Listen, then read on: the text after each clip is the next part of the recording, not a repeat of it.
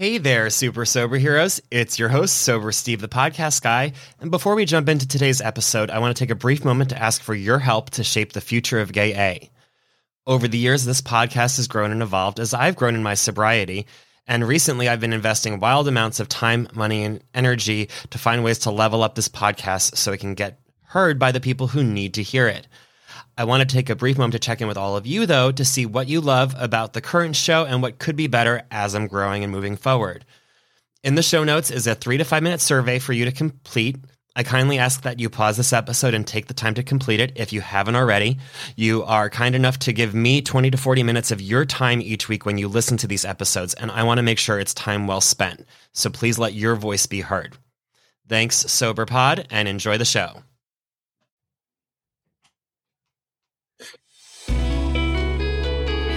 Hi, everyone, and welcome to Gay A, a podcast about sobriety for the LGBT plus community and our allies. I'm your host, Steve Bennett Martin. I am an alcoholic, and I am grateful for embracing my sexuality and recovery. As of this recording, I am 627 days sober, and today we're welcoming back friend of the pod, Frank, to talk about sex and recovery. Welcome back, Frank.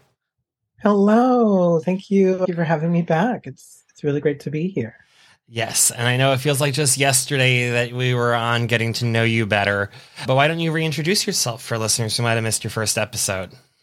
Sure. So, a little bit of background. I am nearly 11 and a half years sober, and I um it's you know, it's it really does feel like I was just here. It's it's funny how just in the last like year or two, you know, coming out of the pandemic, how just everything is sort of back to this wild speed that things are and you know. But yet here we are months later and uh, yeah still sober still doing the thing and also grateful to embrace my sexuality in recovery. Yes wonderful. Yes and we started talking about it on instagram and then i quickly realized that this would make a great episode. But in your opinion why out of all the things we could talk about now would you choose sex? Well i really feel like and I think it's gotten better, but I still feel that it's just not talked enough about in recovery and and how in recovery myself people we can be sober sluts in recovery without feeling shame you know and i feel like having a space where we feel comfortable to share and be is very important because otherwise we may hide what we are doing, which I find to be very unhealthy in recovery, not just with sexual things, but in general. Like if we're not being open about what we're doing, you know, from my experience, those things can lead down kind of crazy paths. Yeah. And which came first for you, sex or alcohol and drugs? Sex came first for me. That was probably one of my first outlets of acting out at a very young age of either 13 or 14 and finding alcohol about a year later. But it was immediately off to the races for me when it with the sex. Like it was immediately that sort of first experience that i had. I wanted more immediately. And you know and that consistent sort of pattern of what pattern of wanting more has just continued you know. And mm. it's not just related to those things but things in general from shopping eating i always want more. Yes I, I definitely suffer from the disease of more as well. But with sex especially coming like so quickly or like around the time that like alcohol like introduced was introduced into your life how do you feel they played a role with each other? So for me i drank I drank a long time before I ever used drugs. And so having seen sort of both of those sort of outlets, uh, you know, drinking what sex looked like for me when I drank, I was a blackout drinker. So it was mainly piecing the bits of the puzzle together the next day, trying to figure out did I have sex last night? My door was kind of left open and my clothes are in kind of a disarray or you know things of that nature or like i can't find my underwear i'm not wearing underwear or clothes but i have no idea how i got here. You know so that was kind of what it looked like when i drank and then that was sort of the the opposite when i started to use hard drugs, you know, and again, I have a pattern of um, all in or nothing, you know. So when I drank, it was the hardest. And when I started using drugs, the first drug I did was crystal, and it was immediately off to the races.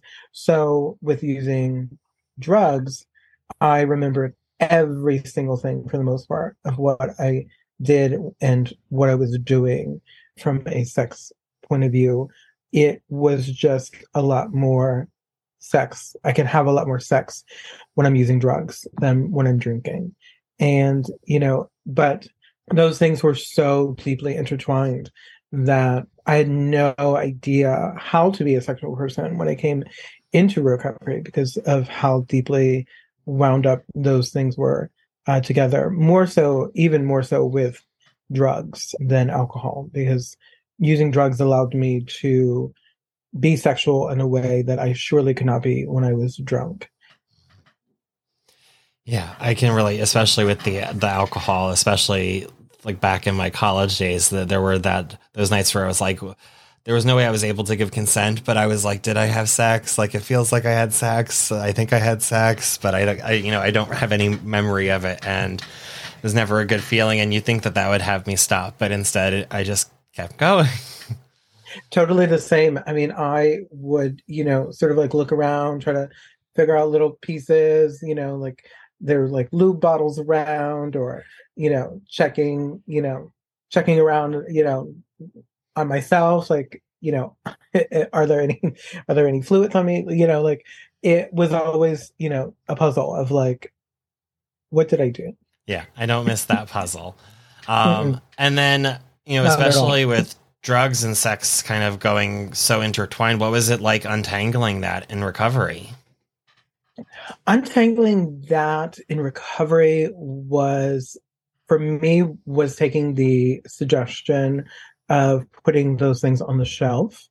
And um, I originally got sober in Chicago and and so it it was one of those strong suggestions that I'm not telling you to do this but I strongly recommend you do this. It's like, okay, I, I, I understood. And, you know, but there were parts of that that I did not understand. And that in that moment and in that headspace, I was sort of like, I really don't understand why I have to do this, but I'm going to do it anyway. I'm going to put this on the shelf and revisit it, you know, and, and that's what he did. Like, I really did not do I didn't dive into really anything sexual and definitely not anything romantic in that first year of sobriety. And, you know, sort of what those thoughts look like several years in recovery is, oh, I had no business putting anyone in sort of my path during that time. I had no fucking idea like who I was or what I wanted. And I surely had no business of uh, involving anyone in that while I figured out who I was because coming into the rooms, I had no idea who I was or what I wanted, you know, when it came to sexual ideal deals or sort of the dream partner. Like I had no concept of that. And so I really had to do the work to figure that out before involving anyone else into those pictures. Yeah, and a- after doing all of that work, when did you feel, or how did you know when you were ready to dip your toe back out there again? I mean, I guess for me, like one of the big things was very much the opposite of sort of the actions that I took when I was using is I really started to ask questions, getting back out there. I sort of eased my way back into even using apps and things of that. Um, I uh, also, for me, one of the big things, I surrounded myself. I knew that I wanted to be very much still be a very social person in bars and things of that. And so I knew of a group of sober people with time in Chicago who enjoyed being in those spaces, who like going out. They liked going to dance clubs and bathhouses. And and so I really started to sort of hang around those individuals and start to just kind of get comfortable in those spaces. And I really accredit that for being where I am today and being very much comfortable in a bar setting without having any desire to drink or use drugs. Yeah, and especially when you find yourself in those situations, when do you know that like when to call it quits or when to go home versus when you know all green lights, ships, you know, ready to go? Yeah, so you know, one of the one of the tools that I learned from that group of individuals was sort of bookending. You know, if we were in sort of a bathhouse situation, you know, a lot of times we would get split up and you know quite possibly not reconnect post event if you will and so you know it really was about informing where i was going and then if i was separated from this group of people checking in all of us checking in at the end of the night when we got home being like i made it home i'm still sober i'm going to bed you know and sort of just getting into sort of that habit and and just kind of going from there. And, you know, the, for me, like when I'm out, it's really just listening to my gut. And I just know it's kind of hard to describe, but I know from my gut when it's time to go. You know, it's, you know, could be something where I'm getting, I find myself getting annoyed. I do have a very low toler- tolerance for overly drunk individuals. And so that can really push my buttons and and so i know this about me and i know that when those buttons start getting pushed that it's like that for me it's like it's time to go home yeah it's no longer fun it's time to go home yeah i can, I can imagine. Yeah i'm lucky that my my husband isn't much of a, a drinker. He was always one of those like weirdos that could have like half a glass and be okay leaving the rest over hours which was insane to me. But so it like doesn't really enter a relationship but i can imagine like if i was single and out there like how much like of a turnoff it could be to just like being with someone who's like getting drunk or like yeah yeah. Yeah and and like you like my my ex-husband was sort of the same was very much a social drinker was someone who could leave half a glass of wine on the table and be perfectly fine which i too i always found that so fascinating that one could do that yeah. that was definitely not that was not the case for me there was nothing left in that glass when i was drinking yeah. And even being in a relationship, I've learned that it's important. Like I talk about sex and communicate with my partner, like my husband, more now in like recovery than I ever did before. Have you experienced like communication improving or changing with the way you approach sex? Oh, absolutely. Communication is key for sure that I find.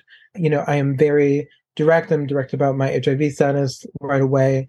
I make it known that I am not, I don't use drugs, I'm sober.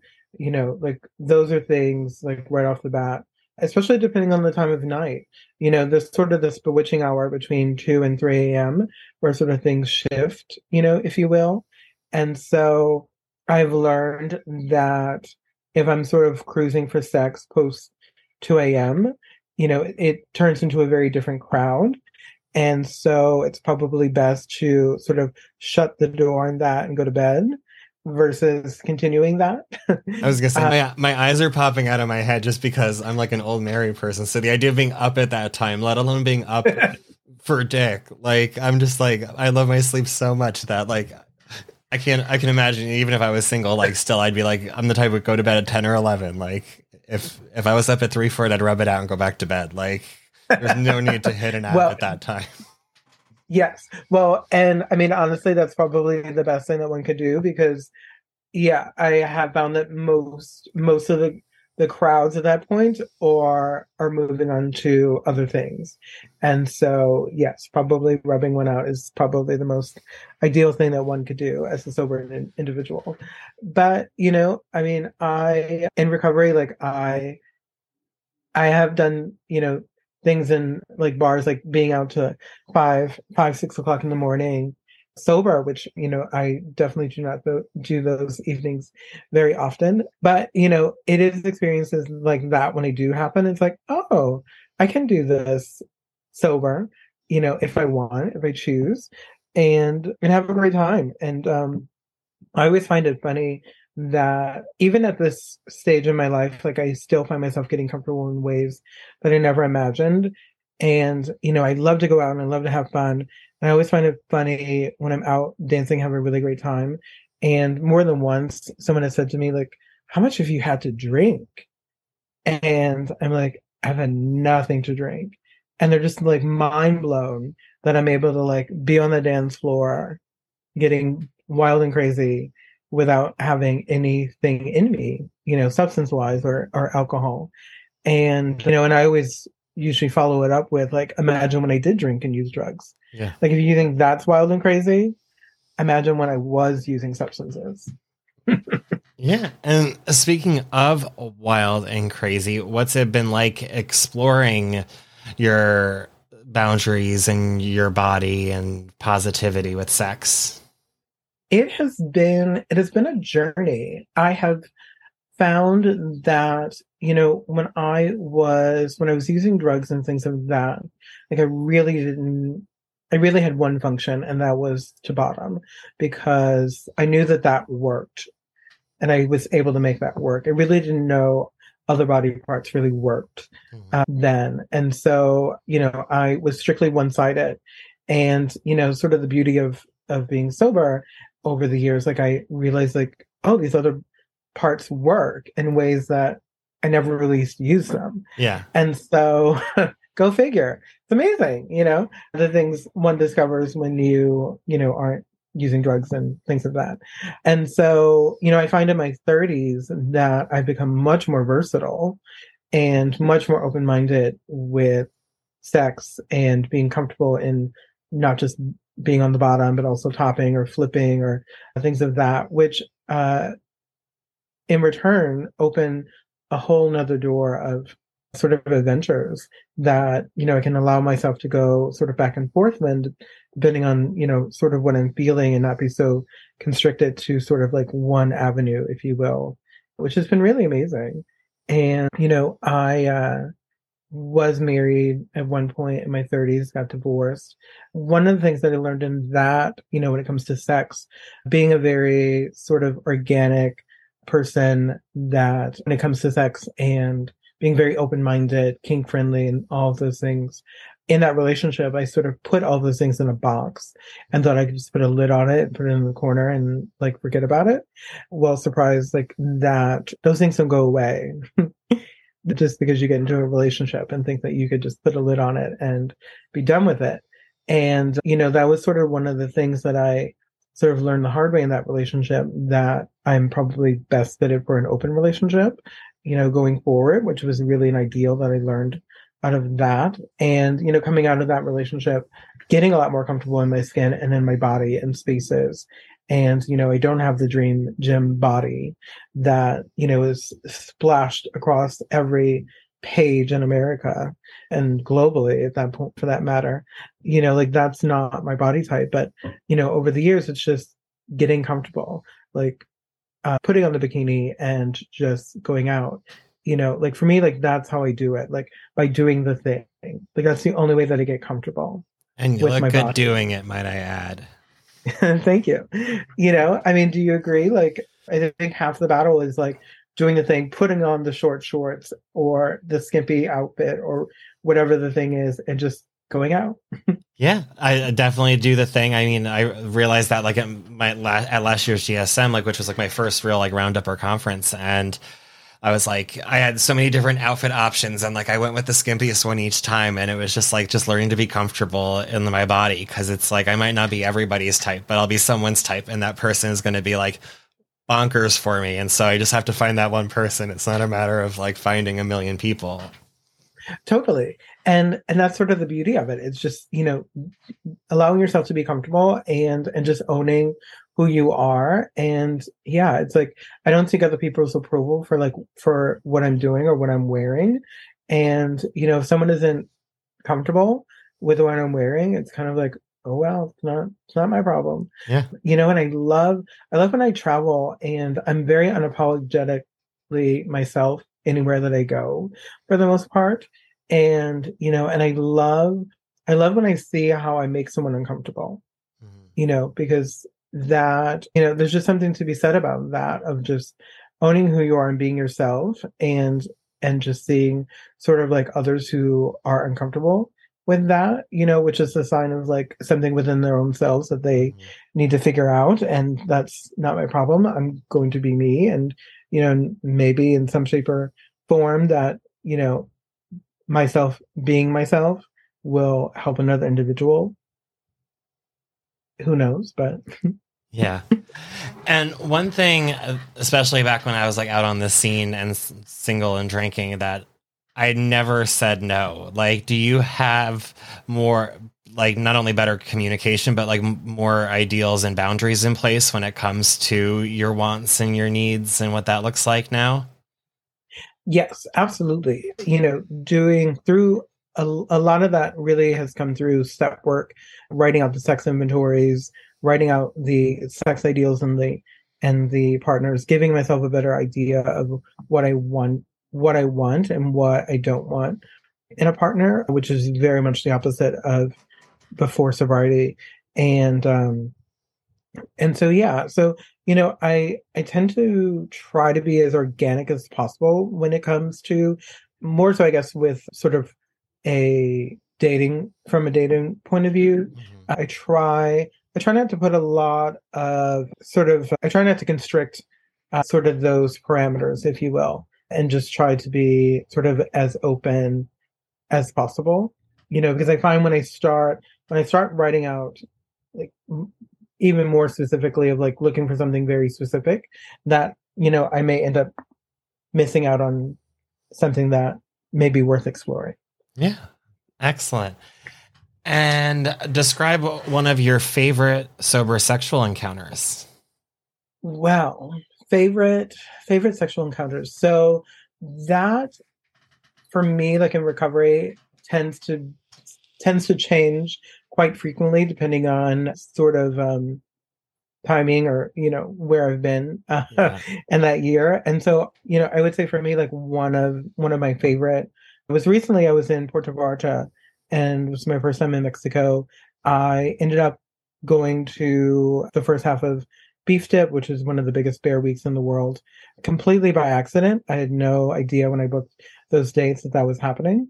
And that place in general was a magical place where I truly felt comfortable in my skin across the board, like within the, the local community and everything. But from a sexual point of view, I mean, I sort of had group sex in the cave, didn't know that that was like a a box to sort of check, but you know, check the box of having. I was gonna say hot, I'm adding it to my bucket list right now. Yes, having hot magical sex in a cave Sure. I had no idea. You know, so it's like that and uh, you know and that experience like across the board from like top to bottom, I really had the varied uh, experiences from being submissive to being dominating. It really was just a section from a sexual point of view, like that trip was I had just so many amazing sexual experiences and you know and just some that I just didn't even know that were even out there to do. Excellent. We'll have to talk more about that later. do you have any advice for someone listening if they're struggling with connecting with their sexual side in recovery? Sure. So I would say give yourself time to heal. If you're new to recovery or coming back, just really give yourself the time. Do the work to separate the the past from the future and to take a break from those things and really discover your ideals. Perfect. And any last words of wisdom? I would just say, you know, have fun. I mean, like, just, yeah, really just have fun and explore and, you know, check in with yourself and just let loose and have a good time. You know, put sobriety first and after that, you know, just enjoy yourself. Perfect. Wonderful. And how can our listeners find you if they wanted to get in touch with you? Sure. So you can find me on the Instagram at Man Your Style. That's M A N Y O U R S T Y L E at Man Your Style. Perfect. Excellent. Well, thank you so much, Frank. Thank you for having me. Yes, and stick around for our post show where Patreon family members can head on over to patreon.com backslash gay A and hear us talk more about our experiences with sex and recovery. Meanwhile, if you're interested in sharing your story or just saying hi, email away at gayapodcast at gmail.com or on Instagram at gayapodcast. And be sure to follow us wherever you're listening so you can get these new episodes when they come out every Thursday. Until next time, stay sober, friends.